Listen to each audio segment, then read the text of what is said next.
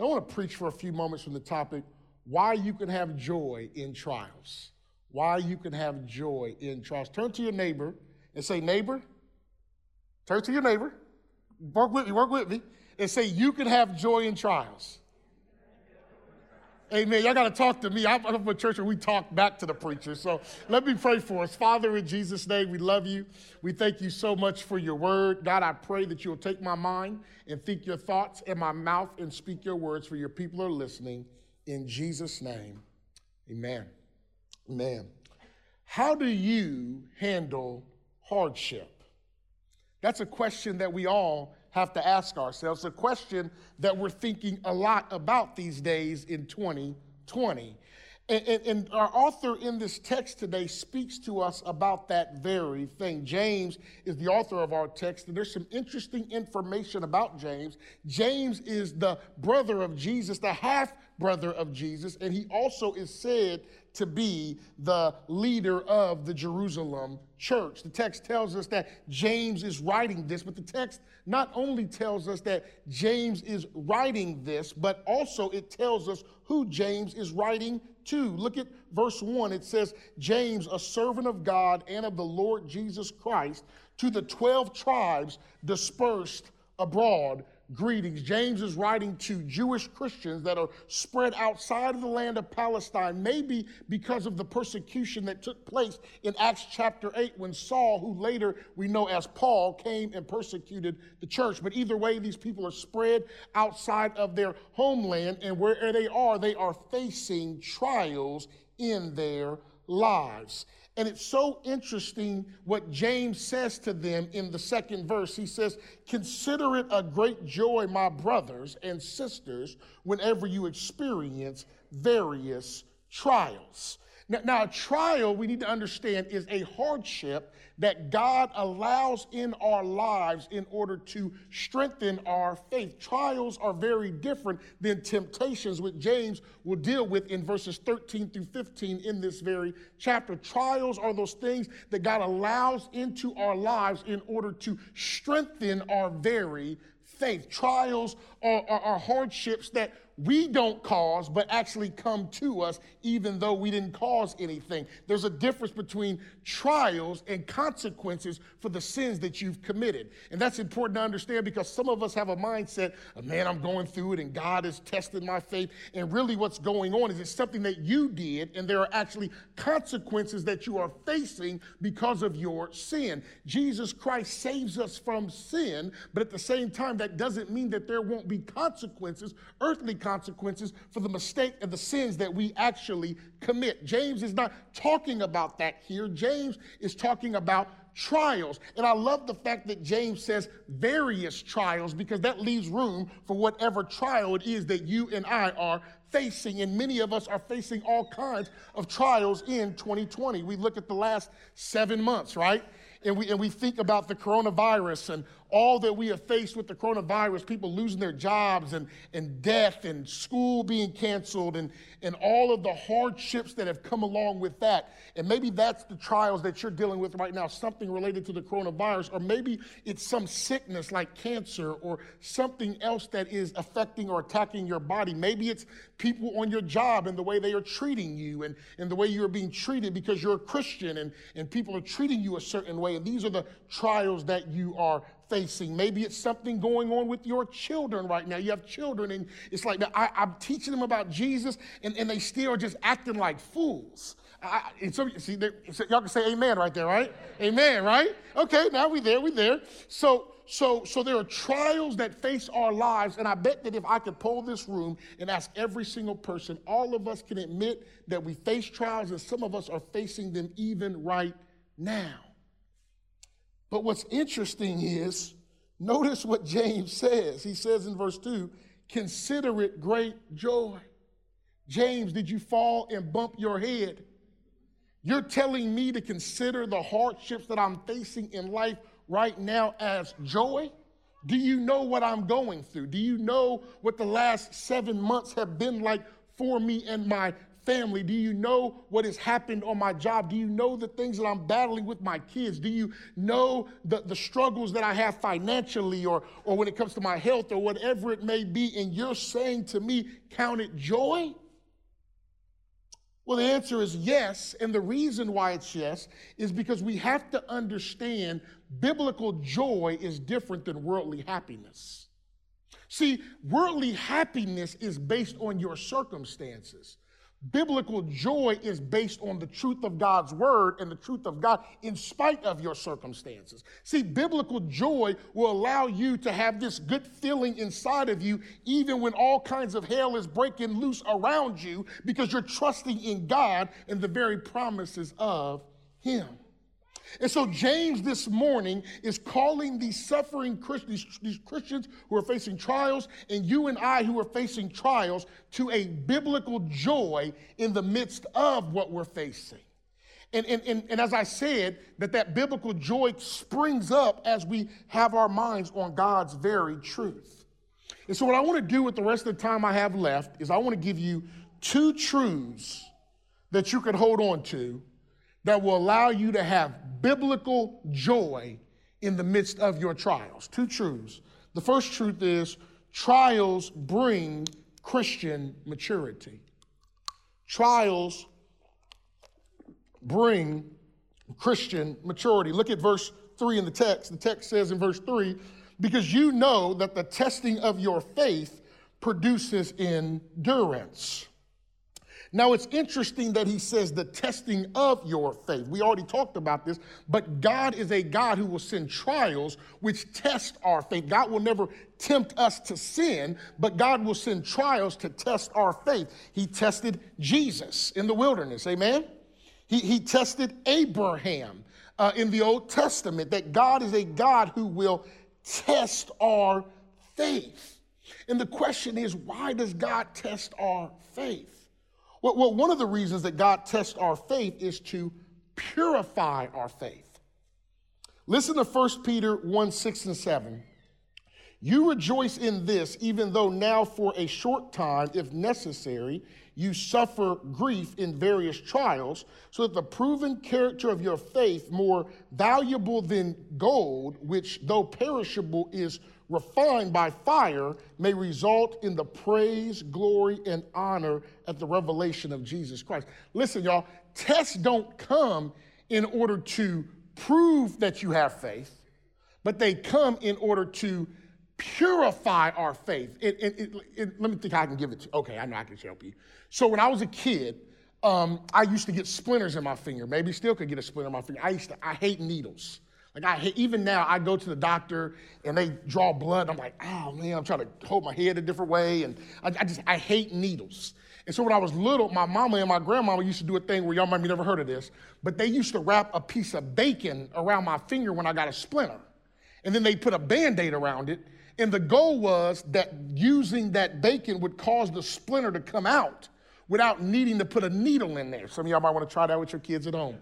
Um, but sometimes it, sometimes it would work. And be like, yes, it worked. I don't have to have a needle on my finger. But there were other times where they'd have to put a needle in my finger. And what they would do is they would get that needle and they would get a lighter and they would put the needle under the fire and the purpose of putting the needle under the fire was to burn off the impurities that could affect my finger. And what I'm trying to tell you this morning is that when God brings trials and tests in your life, God is putting a fire on your faith in order to burn some stuff off your faith that God doesn't want on your faith in order to strengthen your faith. And so the next time that you're going through a hardship, just think about what God is doing with your faith as He puts you through the fire text says that the trials they come to test our faith. But but notice not just the testing of the faith which purifies our faith but secondly these tests they actually strengthen our faith. They strengthen our faith. Look at verse 3 again in the text.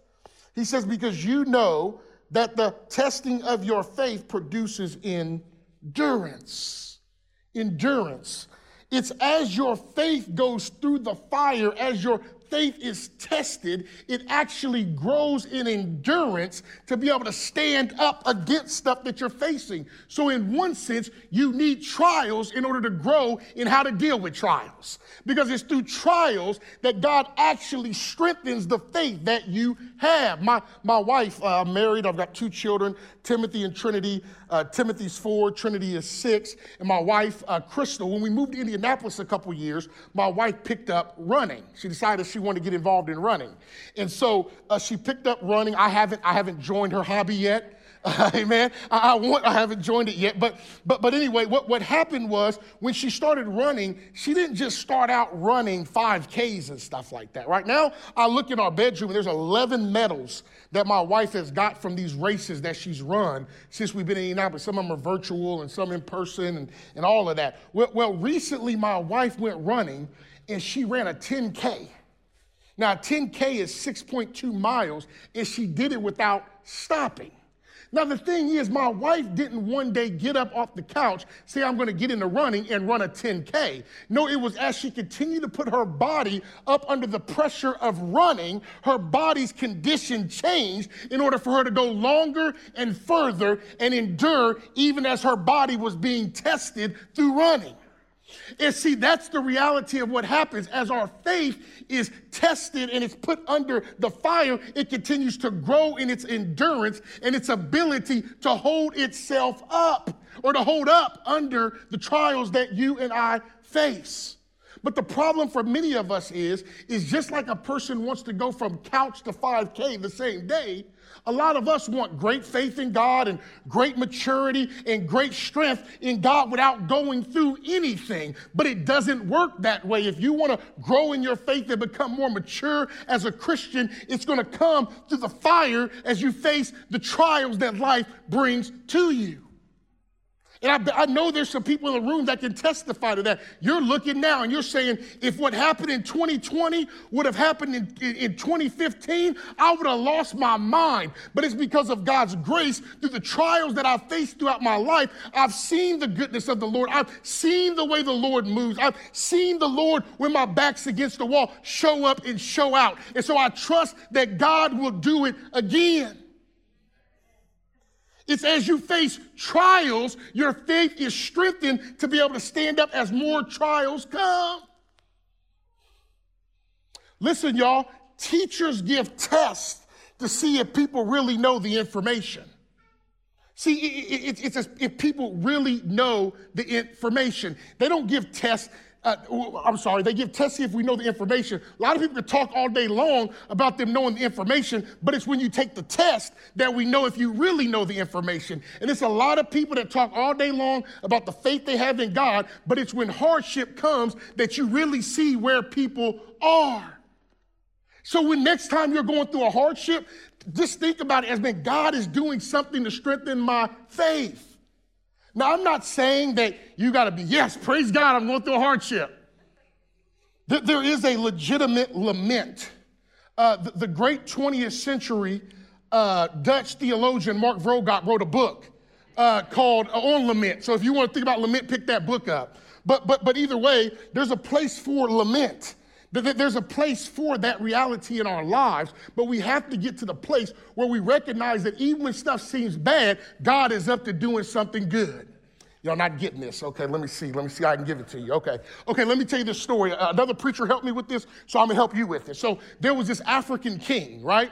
Uh, I heard another preacher say there was this African king, and he had a friend. And, and the friend was always very optimistic. Everything was it's all good. It's all good. It's all good. And, and the king just didn't understand why this guy was this way. And so one time the king and his friend, they went hunting and they packed the guns in the car to go hunting, right? And when they get to the place to actually go hunting, the king goes to pull one of the guns out. Gun goes off, blows the king's thumb off. And it was his friend that loaded the guns. And the friend's like, it's all good. And the king's like, what do you mean it's all good? I lost my thumb. What are you, what are you talking about? It's all good. And the king's so upset, he throws his friend in jail. His friend's in jail for a year. Another day, the king goes out to hunt a little while later. And when the king goes out to hunt a little while later, he gets uh, captured by some cannibals. And cannibals eat people. And so he's captured by the cannibals. He, he, he's tied up and they're going to eat him. But then they look at him and they notice that his thumb is missing. And, and, the thing is, they're superstitious. And so for them, him having a maimed thumb would make it a thing where they wouldn't want to eat him. So they release the king. King goes free. King goes back to the prison to see his friend. And he's like, Friend, I got to get you out of here. I'm, I'm so sorry. I put you in. I should have never done it. And the friend's like, It's all good. He's like, How can you say it's all good? A year of your life is gone by being in prison, and it's all because of me. No, King, you don't get it. Uh, I got both my thumbs. And if I would have been there with you, I would have gotten eaten. See, y'all, we got to start looking to see that God is moving even in the midst of the hardships of life. All things work together for the good of those that love God and are called according to his purposes. That, it's, that God is working in the midst of our struggles. But not only do we see that faith is purified through test and faith is strengthened through test, but, but, but get this, get this. The end goal of our tests is Christian maturity. Notice verse 4 in the text. He says, and let endurance have its full effect that you may be mature and complete, lacking nothing. The ultimate goal, in one sense, of testing in your life that comes from the Lord is to purify and strengthen your faith, but ultimately so that for your spiritual maturity. Your spiritual maturity. Now, what's interesting is I'm reading from the Christian Standard Bible. A lot of you, I'm sure, are using the ESV. And your translations say, some, they might say something like perfect and complete, lacking in nothing. And so there's debate about is this talking about ultimate perfection or is this talking about maturity? And I, I, don't think, I don't think that we have to answer that to understand what we need to understand. Because here's the thing the ultimate perfection won't come until the future when Jesus comes back, where we will be with him and be totally, fully just like him, right? But in the meantime, the goal is to continue to grow in spiritual maturity. And the way that, one of the ways that we grow in spiritual maturity, yes, we grow through reading our Bibles and praying and going to church, but we also grow through the circumstances and situations or the trials that God allows us to face. And so I think we got to be careful that we don't measure maturity by how much scripture you can quote and how much systematic theology you know, but we need to start. I'm not saying those aren't good things and important things, but if you got all this systematic theology and quote all this scripture, but when something hard comes in your life, you completely fall apart. You're not as mature as you might think you are, no matter how much Bible you know. But maturity is seen as people of God are able to stand up, not that it doesn't hurt, not that there's not pain, but they're able to stand up and keep walking with Jesus even in the midst of hard situations. And that's a question to ask yourself today. Are you, is this time being wasted for you? This time of dealing with these trials in which you are facing? Are you receiving the spiritual maturity that God is wanting to do in you through it. Because I got one more thing before I move on. How you respond to the trials matter as well. Look back at verse 4 again, the first part. Let endurance have its full effect. Christian maturity happens as we respond in godly ways to trials. If we're sinful in our response, we, then we fail the test, right? If we, if, we're, if we complain, if we lash out, if we get angry, if we try to manipulate the situation, you know, all these things are ways that we're not allowing the, the test that God is allowing in our lives to have the full effect that God wants us to have. No, the way that it is is that we, we allow it to have its full effect. We, God, I don't know what you're doing. It's hard, it's painful, it hurts, but God, give me the ability to stand up and be faithful even in the midst of this. And as that time is on you, and as you're, and by God's grace, as you're, you're standing under and you're, and you're enduring by the grace of God, God is doing something in you to make you more like Jesus. And He's going to keep doing that until the day when you will be totally and fully like Jesus in the new heaven and the new earth.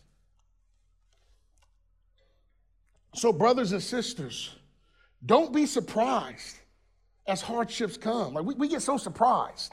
Ah, I can't believe it. It's kind of like you get car, you get home insurance, and then something happens and you got to use it. And you're like, why do I have to use it like this? It's like, why are we surprised? That's why you have home insurance, right?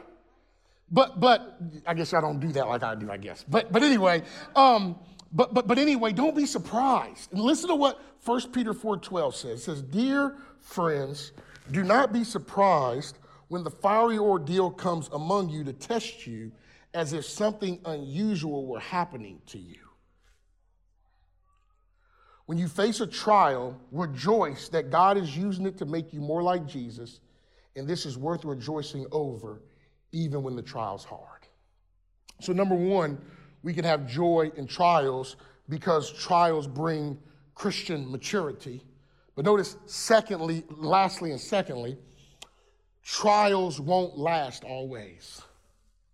Trials won't last always. Go down to verse 12 in the text. Verse 12, he begins, he says, Blessed is the one who endures trials, because when he has stood the test, he will receive the crown of life that God has promised to those who love him. Now, it's interesting that blessed and trials are together. We never would think that, do we? If you ask, we never are thinking, well, I'm blessed because, I, because I've got trials. We, we never see it that way, right? But because the, the, problem is, we need to understand that, that the reality is no matter what the trial is, it can't last forever. Okay, it, it, can't last forever. Notice verse 12 again, he says, Blessed is the one who endures trials, because when he stood the test, he will receive the crown of life. Now, when you think of the crown of life, you're probably thinking of like a gold crown or jewels or something like that. But, but that wouldn't have been, I don't think that's the crown that he would have had in mind here in this text. In the biblical days, they had sports, just like we got sports, and they had a laurel wreath, which was given to the person who competed in the athletics and was victorious at the end of the race. So, so, so the reality is that, that that's what's going on here. That, that, that, he's got this idea of sports in line. So, just like Paul, y'all read Paul about discipline my body so that when I preach to others, I won't be disqualified. All that stuff about sports that, that Paul's kind of talking about in 1 Corinthians, which you guys are in now.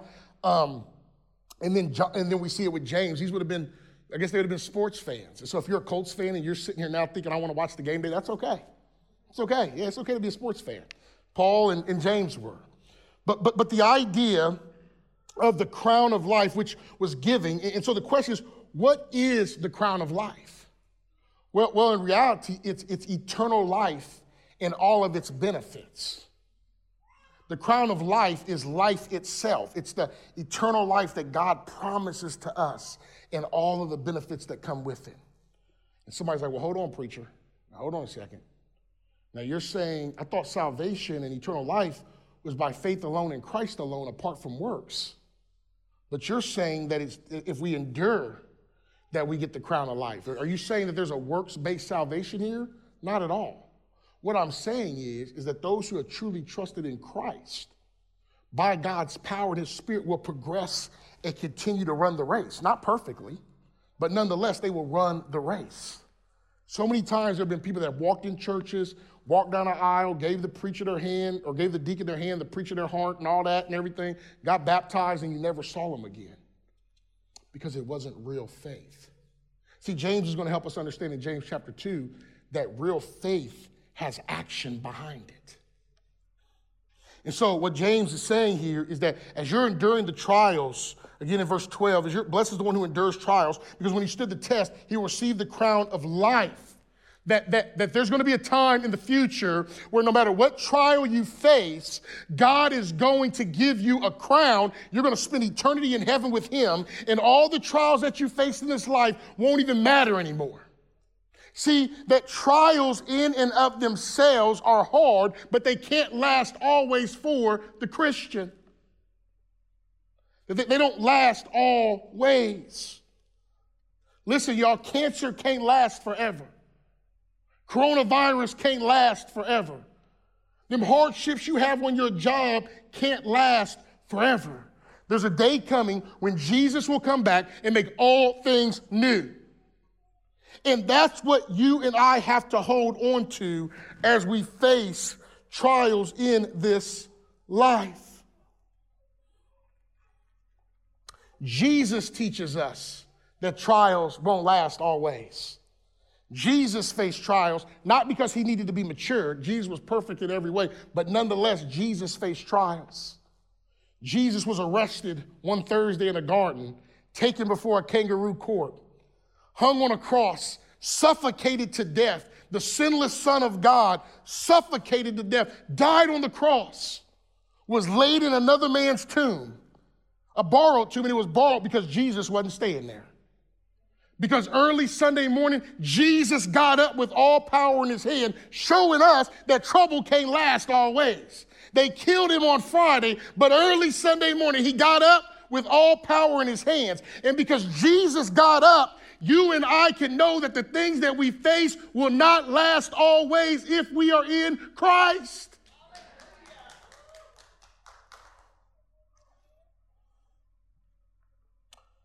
Because Jesus got up, weeping may endure for the night, but joy comes in the morning.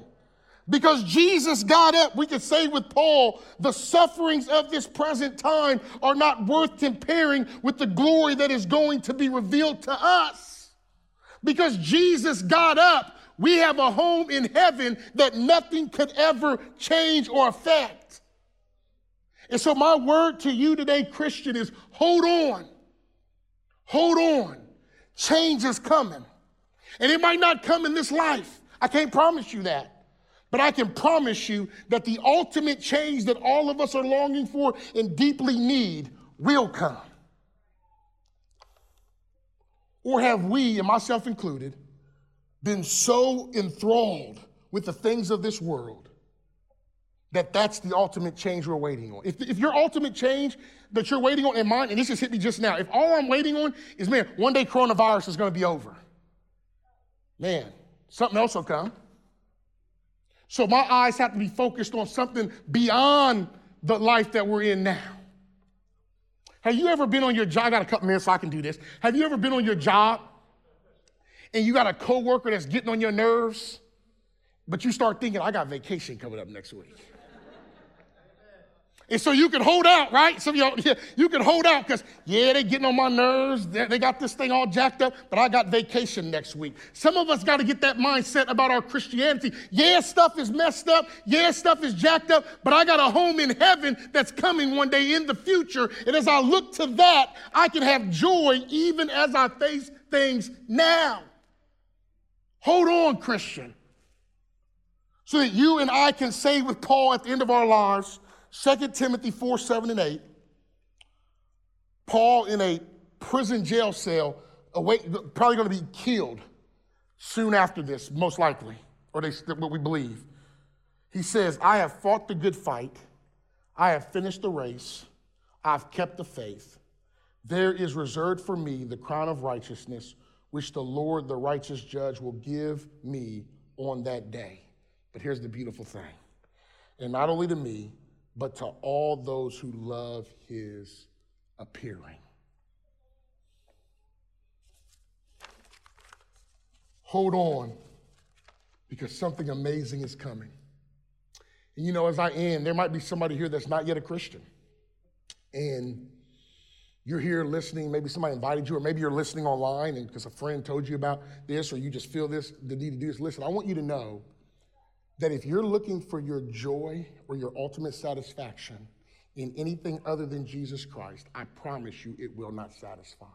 And you know that because you've tried everything and you thought, if I just got this promotion, if I just got this house, if I just got this, if I just got that, if I just got this relationship, and it still continues to leave you in a place of emptiness. And the reason is because God created you in such a way that only He can feel the deepest longings of your heart. And the good news is, is that you can be reconciled to God. If you'll turn from your sin and trust in Jesus alone and his death and resurrection alone, he will save you. He will wash your sins away. He will put his Holy Spirit in you and give you a joy that the world can never understand. But it's only available to those who recognize they're sinners and come and trust in Christ. And so if you're not a Christian, I plead with you to cry out to God and ask him to save you. Turn from your sin and believe that Jesus died and rose from the dead. It would bring real change. Let's pray. Father, in Jesus' name, we love you. We thank you so much for your goodness to us in Christ. God, I pray that the word of God, which I shared this morning, will help your people. I pray that it will encourage our hearts, Lord, mine included, Lord. I need it as much as my brothers and sisters, God. Give us a joy in you in the midst of the pain that we face. For your glory, your name, and fame. In Jesus' name.